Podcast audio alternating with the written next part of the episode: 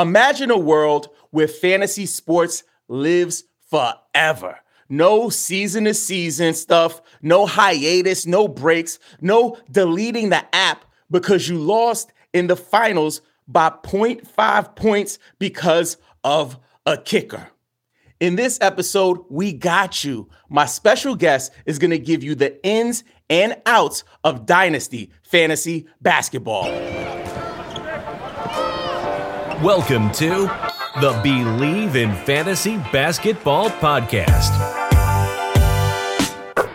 the weekly show dedicated to helping fantasy managers like you crush your league and bring home multiple championships. Now, now your host, Robbin Marx. We believe every NBA fan that plays fantasy football should also play fantasy basketball. The last of the major pro sports leagues is off and rolling, and college basketball is ready to go as well. BetOnline remains your top spot for all your live betting action and contests. NFL, college football, UFC, and NHL are in full swing. BetOnline is your number one source for wagering news, odds, trends, and predictions. All the hoops betting action, along with every sport available at your fingertips, with both desktop and mobile access at any time. Head to BetOnline today and remember to use our promo code BELIEVE for your 50% welcome bonus on your first deposit. BetOnline, where the game starts. I am so excited about having Noah Rubin on the show. He's going to break down Dynasty for us. He has worked for Rotoworld for the past two years now, and he's the host of the Tank Me Later podcast with a focus on Dynasty fantasy basketball. Ladies and gentlemen, Noah Rubin. Robbin, my man, thank you so much for having me back on. I think this is appearance number two. Definitely more coming up in the future uh, and really excited to talk about something I spend entirely way too much time reading about, talking about, and just doing instead of other more productive things. Dynasty life. People look at us, dynasty players, is like, listen, you guys are committed. if you could do this year round, you are committed. Uh, so I'm happy to be able to have this discussion. And I think so often, Noah, when I see content around Dynasty, it picks up from a place where people already know what it is, right? So I get a lot of comments from people who are like, "What are you talking about?" So just to start off, could you give us like a quick and dirty breakdown of what is Dynasty Fantasy Basketball? Yeah, man, absolutely. It's uh, you know, everybody just sticks to redraft for the most part. Everybody does that. Um, it's kind of the the gateway into playing in uh, more dynasty leagues. I think if you just you hear somebody say, "Oh, I play this fantasy sport," they don't even know what the word redraft means because that's just kind of they don't hear that. They just say, "Okay, I'm just going to play this league." That's the only option, right? But dynasty leagues are where you're keeping your team and you're trying to run it as close to a actual franchise as possible, whether it's fantasy football, baseball, basketball. You're trying to run your organization as better than probably uh, your favorite team does. So you're starting up with a draft, and then you're just gonna keep these players until you trade them or they retire. It's uh, you can get as complex as you want with it. You can add in salaries and contracts and whatever, but the basic form of dynasty is you're drafting players and you're keeping them until you move on from them, and then during the summers, the off seasons, uh, you're drafting in new rookies and young guys end up having a lot more value in dynasty leagues than they do in redraft. Yep. And I find too that for a dynasty player, it's really cool because it's almost like year-round action, right? So it's like you're paying more attention to what's happening with, you know, the new prospects coming in. Some some leagues even allow you to like do trades and stuff, you know, in the off season. So talk to fantasy managers about getting into dynasty fantasy basketball and what makes the experience different than doing like a redraft league, daily fantasy, and other formats. Yeah, honestly, it's it's more fun for me because it's it's long term investments, right? You're you're buying in on the players that you like, the ones that you know. It's like, okay, like, no, I know that I'm right about this guy. I don't care what anybody else says. He's going to be a star, and you're investing in that player and keeping them around until they reach that, you know, elite value. If you look at a guy like Lauri Markkanen, you know, I, what was last year for him, year seven or eight? Maybe somebody coming out said, "Man, Lauri Markkanen is going to be a star. He's my favorite player. I'm not giving up on him." Drafting him, and probably pretty disappointed for the first six or so years, and then boom, all of a sudden, top 25 player. And it's like it's that that gratification, that reward of investing in a young guy and having them actually pan out. Now, obviously, it's not the same investment that an NBA team is putting into a guy because you can't actually put them through more intense workouts and invest in them uh, the way that an NBA team can. But you can keep them around and just truly believe in them, which is a ton of fun. Um, and you know, it's something uh, like you said, it's a year-round demand. It's it does it's very demanding in comparison to a redraft league where you have your team for three months, or I guess the NBA season is longer than three months. What am I saying? But five or six months, and then you're uh, probably not worried about it again until the next year, and you're catching up on all the fantasy analysts to see, okay, who should I draft in my draft? And then uh, cycle starts over. But with Dynasty, you keep these guys, you keep them forever, um, and you, you pay attention all year round. Uh, during the summer, like you said, trades during the summer are very fun. You know, a, like a, a random news update. There's once a week during the summer at times. It feels like that's the only time, especially in like late July and August.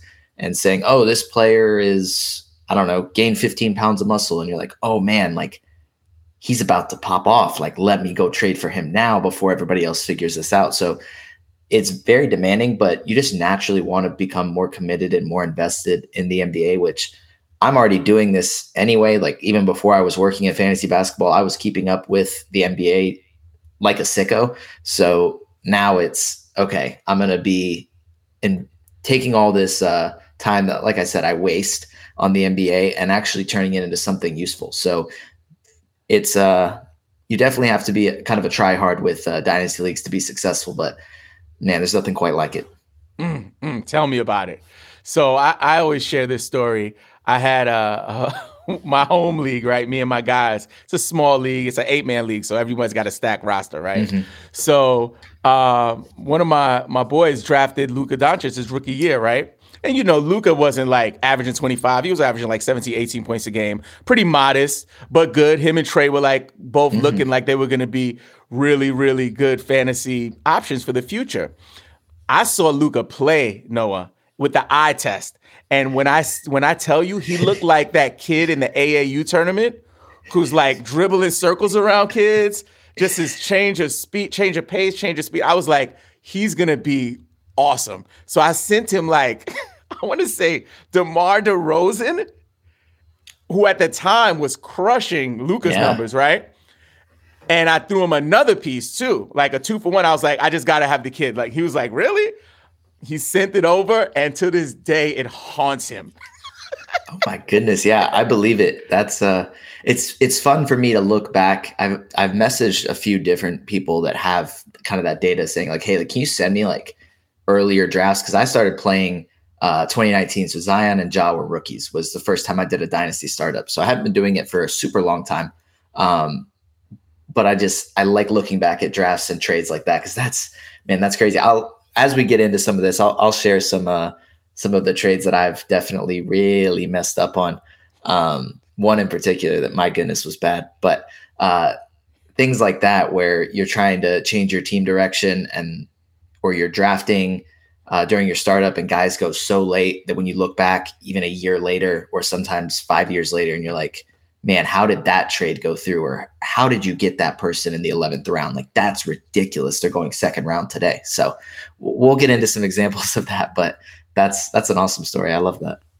Yep so let's talk about the guy who says that, all right, you convinced me. I'm going to get into a dynasty league or I'm going to ask my commissioner to make us a, a bigger keeper league. Um, talk to me about long-term player value and how, and how crucial that is, and how do you assess and project the player's future potential, and what factors do you consider? Yeah, I mean, if it was an exact science, then I think we'd have a, a lot more teams with being successful in the draft. But there's definitely a lot of factors uh, that you can look at and try and use, whether it be advanced stats or just going kind of off your own personal eye test. I think that's what separates uh, dynasty winners from dynasty losers at times. Uh, if you kind of go off of your own personal biases, everybody can look at different dynasty analysts, and there's a number of them that do incredible work. and see, okay, if I just use these rankings, like these, this is how our league should shake out. But if you kind of veer off the path and go with what you believe in, then that ends up helping you or hurting you. Just kind of depends on uh, how good you are at what you do. And I think that's what makes a, a dynasty player great is how um, when they're able to project players on their own.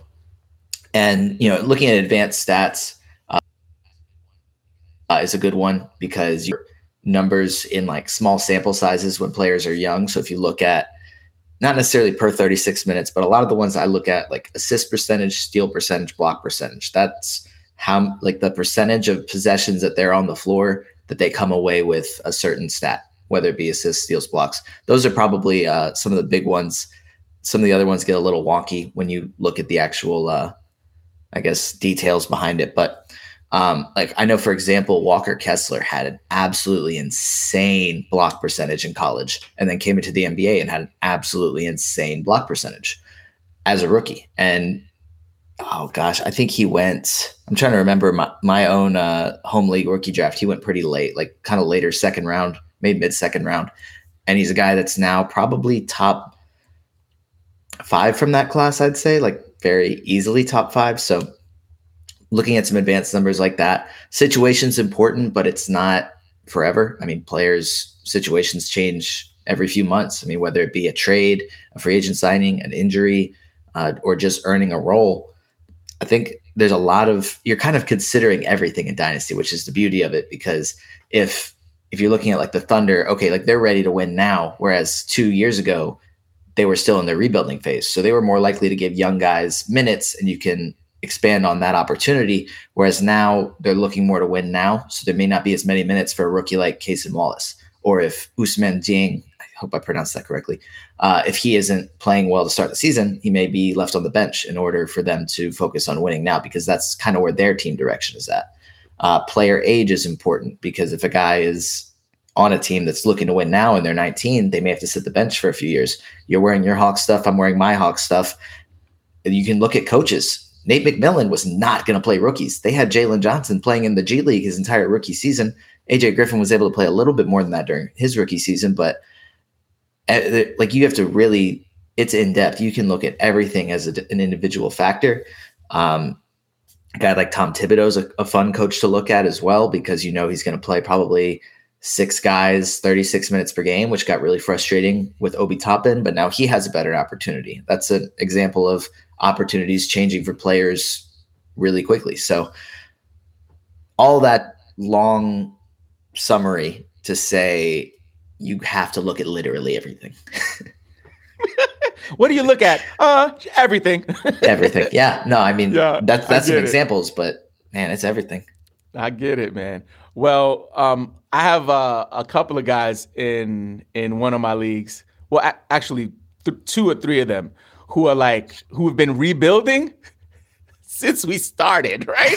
so talk to me about uh, establishing a balance between stars and young talents, like rebuilding and actually playing for the championship now, and you know just about getting success and long-term gro- growth with that balance between young and old.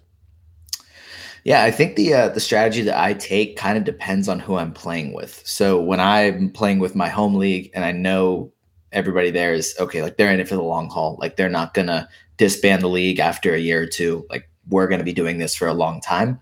I went through a very very slow rebuild process. Now I have a very very good team and still have future draft capital, um, so that's okay. But generally speaking, um, you're going to try and do both during your startup draft. You're probably not going to immediately commit, or it's probably not the smartest strategy to uh, to immediately commit to either rebuilding or just going all in on winning now. Because if you're just going all in on winning now, you have an older team. Uh, sure, you'll be very competitive for a few seasons, but just like that, a few injuries and players retiring, and you have to start over from square one. And if you've traded away all your draft picks, then you have to go through a very slow rebuild that's not as much fun because you don't have these young players to watch. But if you go and try and rebuild immediately, then you know what happens if uh, you started this dynasty league with random people or people that you've met um, through different fantasy resources.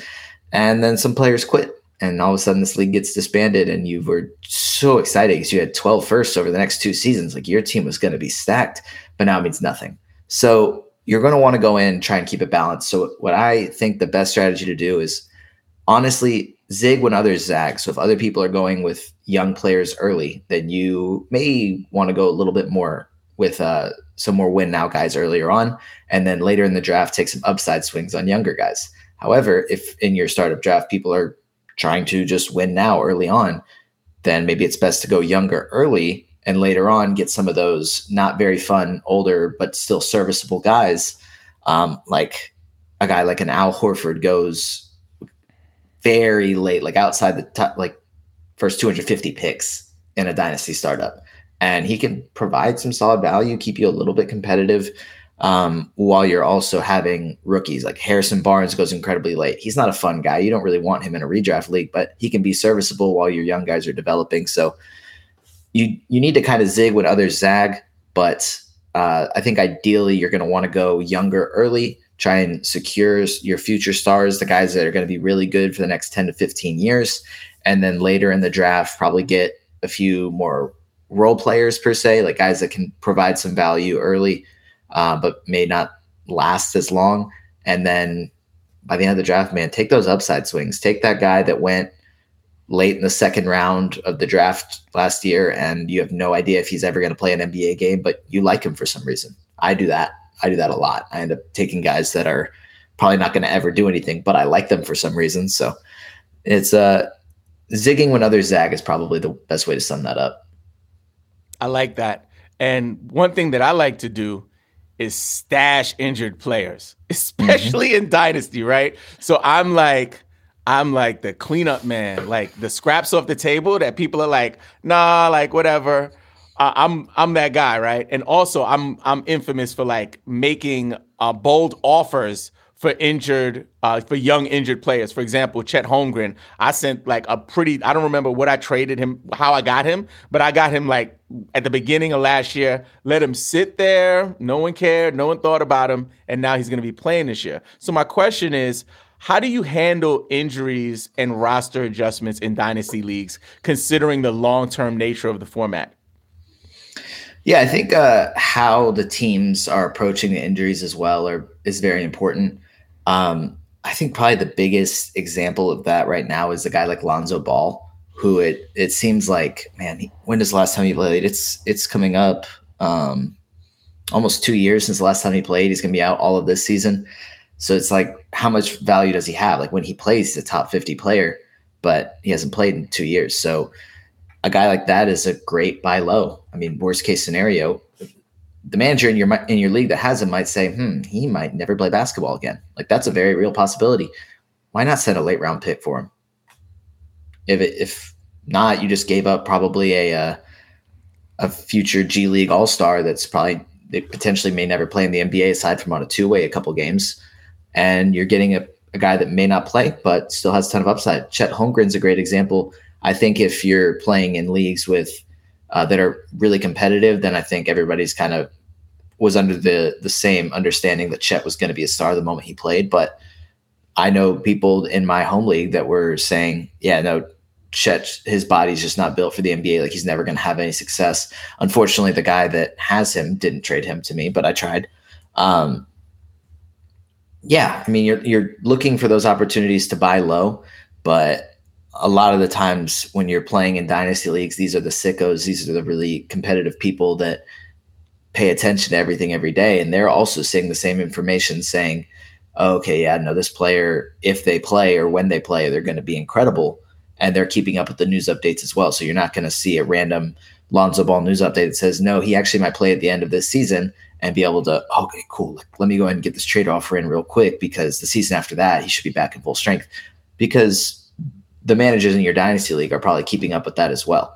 I think it's more likely to take advantage of that in your home league uh, than if you're playing in a, a competitive high money league um, with other dynasty addicts. But there's uh, there's opportunity that can be had when when managers stop believing in their players.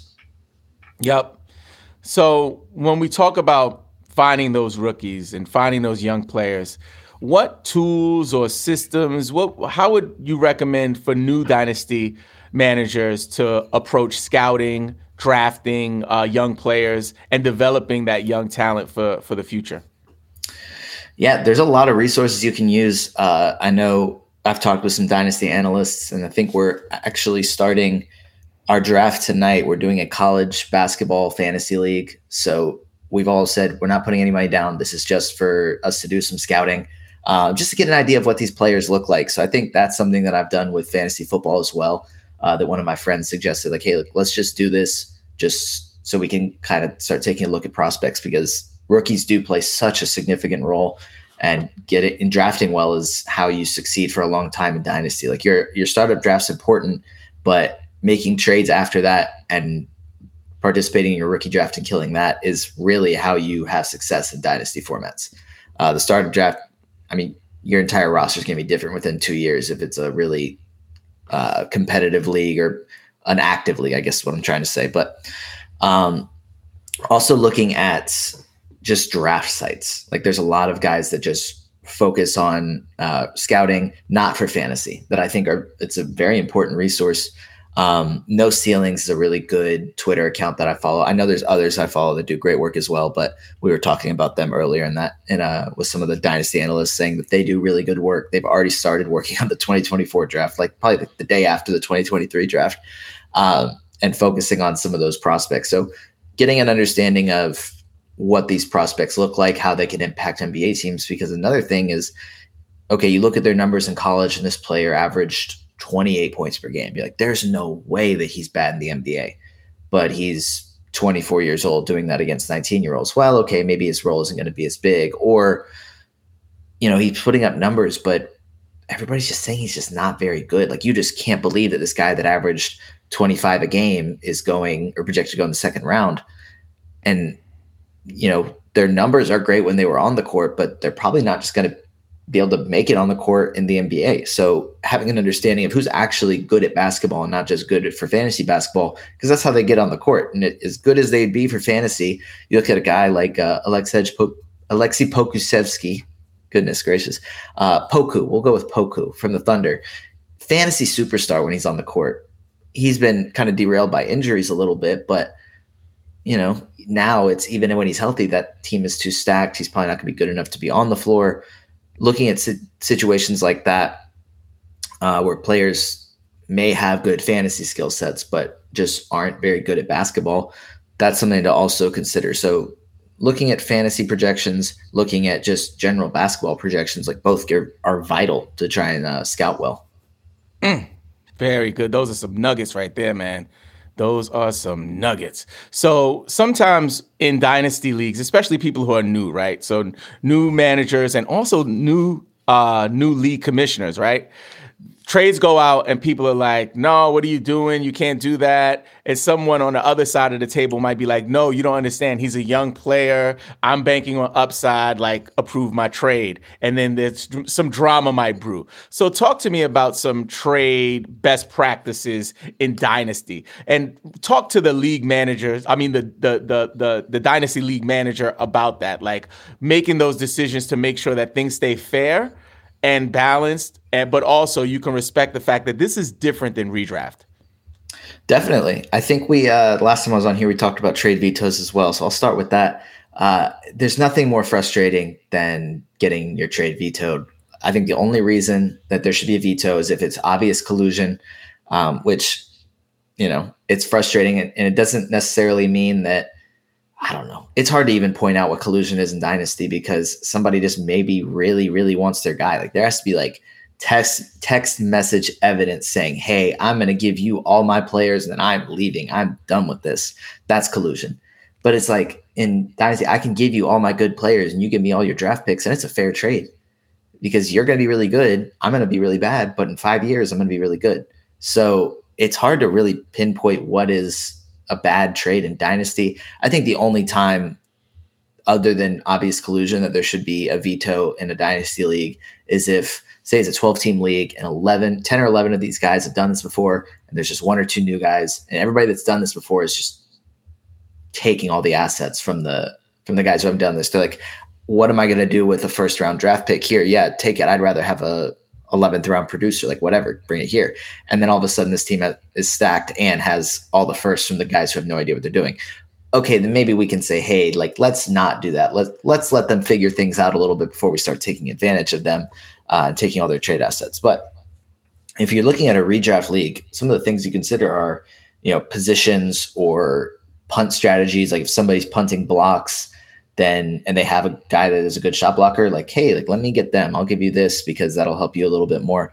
Um, those are also things that you can consider in dynasty, but you're also looking at individual team direction. So somebody that is trying to rebuild and you're offering them LeBron for somebody and like by value, maybe LeBron has a, a lot more value than this other guy and a pick, but they're not going to be able to win for the next three years. Who knows if LeBron's going to be playing? I mean, with with LeBron, maybe he is, but uh, by the time they're ready to compete, LeBron might be on uh, his last season. So just because a value looks okay, you have to consider the other team's direction as well. They may not want to trade away their first round pick this year if they are already starting off the season two and six. Like that just might not happen because they want to get uh, the rewards from that good pick. So uh, understanding what each team is trying to do, I think helps a lot. But I think this, this was going to be my bad example of the worst trade I've ever made.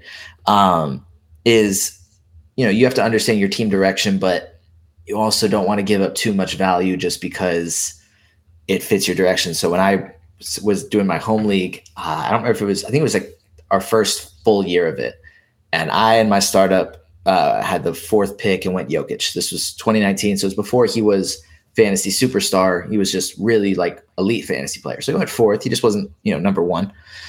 And uh, as the season went on, there was like two teams that were better. I was like, cool. I'm not gonna win the championship. I'm gonna just tank. It's more fun. I like tanking. Cool. I'm like texting all my friends, like, hey, like, let me, uh, I'll give you this player for a first. And I had a bunch of guys on my team that, like, if I would have just held on for like two years, like, I would have had the best team by far. And I traded Jokic and Dejounte Murray, who wasn't that good at the time, for like three firsts in a 12 team league. And they were like late firsts. And I'm like looking back on that, I'm like, oh my gosh. Like I was like Jokic and like a throw in. Like that's what it was kind of like. Like I like, okay, Dejounte has some upside. He wants Dejounte, but I don't really know how good he's going to be. And like two years later, he's top 10 fantasy player. And he's not like that anymore. But I'm like, looking back, I'm like, uh, if I would have just held on to at least Dejounte, ooh. And mm. I mean, obviously hanging on to Jokic as well, big mistake there. But yeah, so understanding that mm, maybe not everything makes sense, even if you're trying to force a, a direction there. Um, rebuild with caution, I think, is my uh, lesson to be learned from that because I love throwing away all my players, getting a bunch of picks, and just, let's start from scratch. Let's have everybody be 21 and, and younger and have 18 first for the next four seasons, and let's just have fun with this. But then sometimes things like that happen. Mm. Man, that is gut wrenching.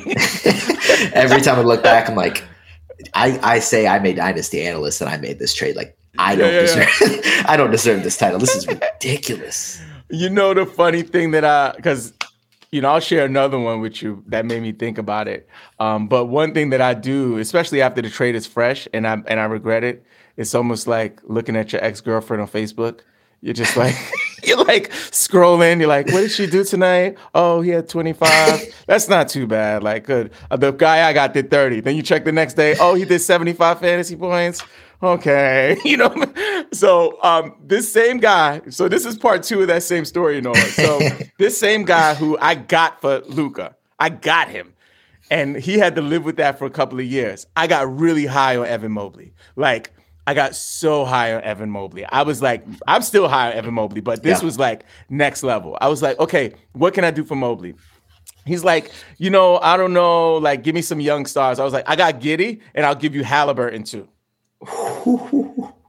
this is Halliburton was good. He was like a rookie. He was pretty good. He wasn't what he is now. Uh-uh. You know? And I gave him Halliburton. At the time, I was like, yes, like I got it, you know, all good. He got traded, whatever, and now he's a first round guy. Yeah. So I look back and I'm like, I got him for Luka, but he got me back. So it kind of yeah, you know it works out that it works out sometimes where balance, but I'm the one who took the recent hit, so I, I still have to live with that. So it's all fun. You got to get uh, him back, man. You got. I know, I know, and you know he's he's he's a he's a, a viewer. He checks out the program. So, Professor, I'm on your ass. I'm on your ass, dog. Nah. Um. so, next question, and I want to, I want to, I want you guys, I want you to share some some targets with the audience today. So, like some people, if they're in dynasty leagues, they can they can focus on. But before we do that, I know that it's hard to keep people active in a dynasty league. So, what tips do you have for league members and also league managers on keeping the environment engaged and motivated to go not just season to season, but for years and years?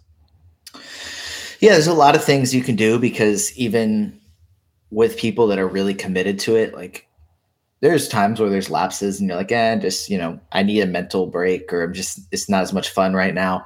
But there's definitely things you can do. Uh, one of the things that I'm trying to do now uh, in the league that I just started, um, I got this from NBA Dynasty Prospects on Twitter at Ops Watching. He uh, talks about jackpotting the uh, prize at the end of the year. So you pay say it's a $10 buy-in 12 team league okay instead of the winner getting 110 or 120 they get like 20 and then you put the $100 in a jackpot and then you add that in every year in order to get from that pot you have to win two in a row and really become a quote unquote dynasty so if it takes 10 years I mean, sure, you know, nobody goes back to back. You know, the stakes that are going to be like, it's a $10 buy in with $1,000 on the line.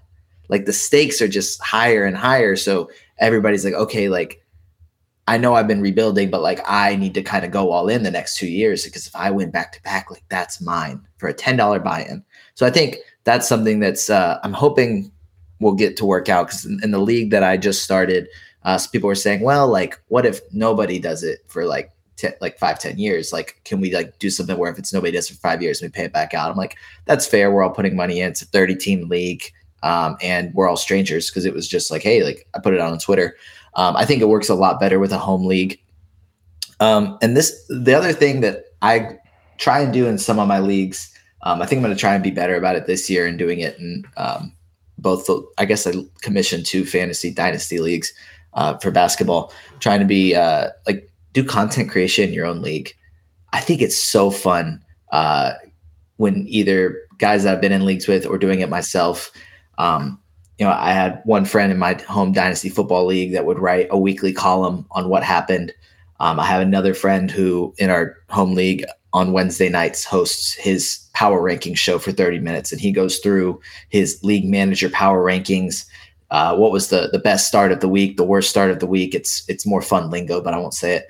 Um, and then uh, oh, what's the other thing that he does? Oh, well, we just kind of it's like kind of like a, a league town hall session. It's like quote unquote formal, but it's also very silly. Like he hosts a Q&A at the end and like we're just like trying to make each other laugh while trying to stay serious. So things like that I think are fun um, because you know even if you're not super active like man it's fun to like see somebody write an article about your team specifically or or host a show and talk about you specifically and how you're doing like things like that are, are fun. I think it helps motivate people to take it very serious but I don't know. That's just something that maybe most leagues aren't going to do, but I just think it's really fun to just get creative with it. I mean, heck, you can easily host a league podcast and post it on YouTube or SoundCloud, and anybody that is in the league can just go listen to it. And you can have guests on the podcast. Like, I think having fun with uh, things outside of just what the Dynasty League is in itself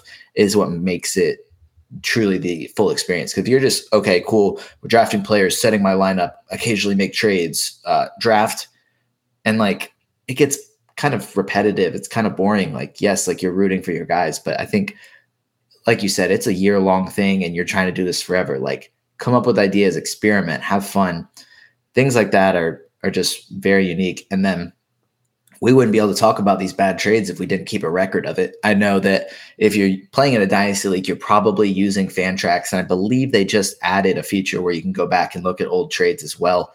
Um, if you play on dynasty, on Sleeper. That's probably the only other like true dynasty app that I know for fantasy basketball, except they do their their pick'em system instead of normal fantasy basketball, uh, which is a little bit different. Um, I host my home league on ESPN because everybody likes the format of it. Um, in my league, we tried Yahoo for a year, and everybody in my league hated it, which was weird to me. But um, the app is very smooth for ESPN, even if their projections aren't great and things like that. But we, I host or hold all of our information in a spreadsheet. So draft history, trade history, future draft picks, all of that's in a spreadsheet. So I'm able to look back very quickly, pull up like, okay, first trade that happened. I was actually because I was pulling it up while we were talking about it.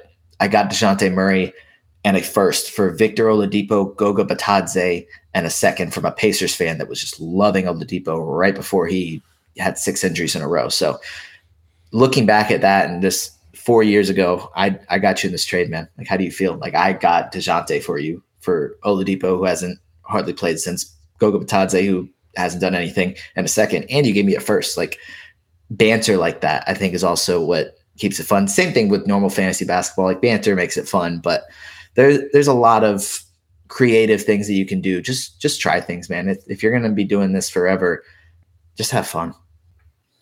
So Noah, before we share some dynasty targets with the people at home, talk to me about anything you have coming up, anything you want to promote or talk about uh, before we give them those nuggets. Yeah, season's underway, so we don't have any more preseason content to do, which was quite the grind over at Rotoworld to get through our preseason content and draft guide. But we'll still be doing our player blurbs and pickup of the day column, as well as uh, Zach and I will host our live Q and A at 4 p.m. Eastern time on Tuesdays uh, with Fantasy Basketball International hosting the Tank Me Later podcast. That's generally speaking every Friday.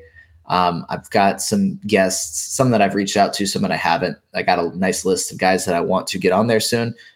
Robbin, I uh, have you on my list. I haven't mentioned it to you, but hopefully uh, you'll accept that invite soon. Um, and then, so well, I mean, that'll be dynasty content and some and redraft as well throughout the season.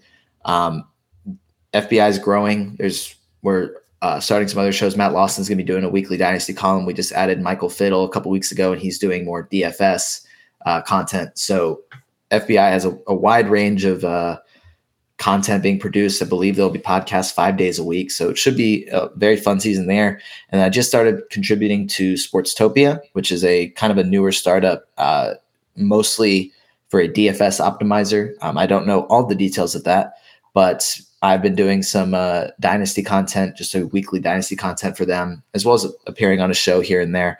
Um, but yeah, that's what I've got going on coming up. And lucky for you, uh, we mentioned some dynasty targets, and I just published uh, my column eight players to buy in dynasty leagues for uh, for sports Sportstopia. Goodness, on Monday. Mm. So let's jump into it. Why don't you unpack that for us and share those players with us? And um, I'll get the link from you and post a link to the article in the show notes uh, if you have that available for me too. Definitely, man. So I got uh, eight targets. Uh, some of them, if you're playing in dynasty leagues already that are have been around a while or with a lot of committed players, you're probably going to look at me and say, "Well, duh," for some of them, or "Yeah, the, there's no way." Sorry, they, they go for four firsts in my league. Sorry, we're way too committed. Well, okay, like some leagues, this will actually apply. And some leagues, it's even the committed ones, like it's still the best time to buy in on some of these guys, even if people know what they're doing. Um, the first one is Tyrese Maxey. I think everybody kind of expects him to have a really good season. He's still very young, and with no James Harden and no trade to be made anytime soon, it seems like uh, he'll be the number two option. Should be in for a really big year. Uh, Devin Vassell just got paid, money man, four years, 146 mil. Um, but he's he's only getting better, man. He's gotten better every single season. There will be more of a spotlight on him this year. I think there already kind of is preseason than there was throughout his first three three years. Um, so if you're if you want him on your team, get him now. Like that's it. It's the price is going to go up. Uh, Anthony Simons, I think. I, okay, I actually have it here. instead of just saying, I think it's like uh, he averaged in 11 games without Dame last year, 27.9 points, 5.7 assists, 4.6 threes. He's probably not going to do that over the course of the full year, but he's going to be a stud this year, and he's still young. One of the most lethal scorers in the NBA that still goes under the radar. Uh, Zach Collins, another Spur, just signed a, another extension with the Spurs. They've been really paying their guys. Uh, well-rounded player, pr- provides value in every category, and he's going to be the starting center for at least the next three seasons alongside Wemby. Then they might move Wemby to center, but Zach Collins is going to be very, very good for the next few seasons. And if you can lock him down on your roster for a few years, that's huge. Onyeka Okongwu, I think I have two Hawks in here. I do. Cool. Uh, so Onyeka Okongwu and Jalen Johnson. I think Jalen Johnson's kind of a favorite late round target for a lot of analysts now, but such a fantasy friendly game. His role is probably going to expand uh, as the year goes on, but he has a lot of hype after a really good preseason. And I wouldn't be surprised at all if he's a, the starting power forward by next season.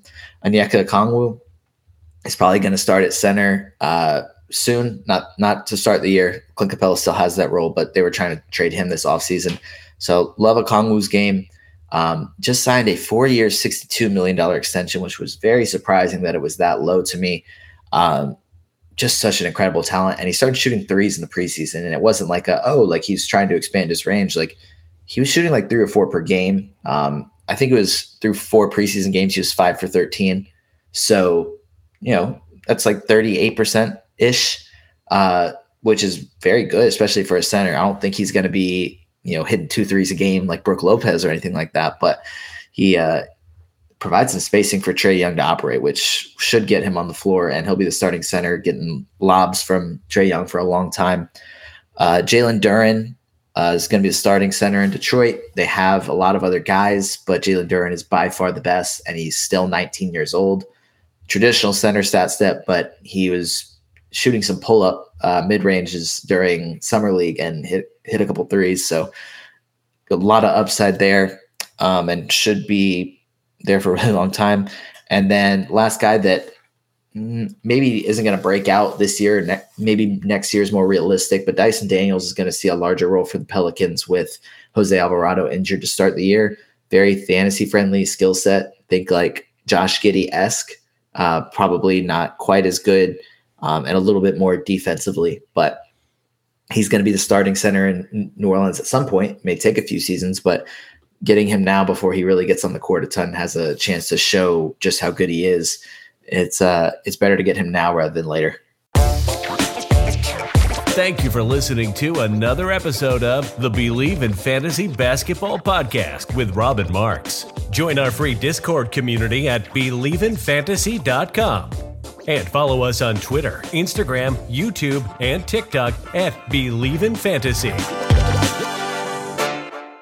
This episode was presented to you by BetOnline, where the game starts.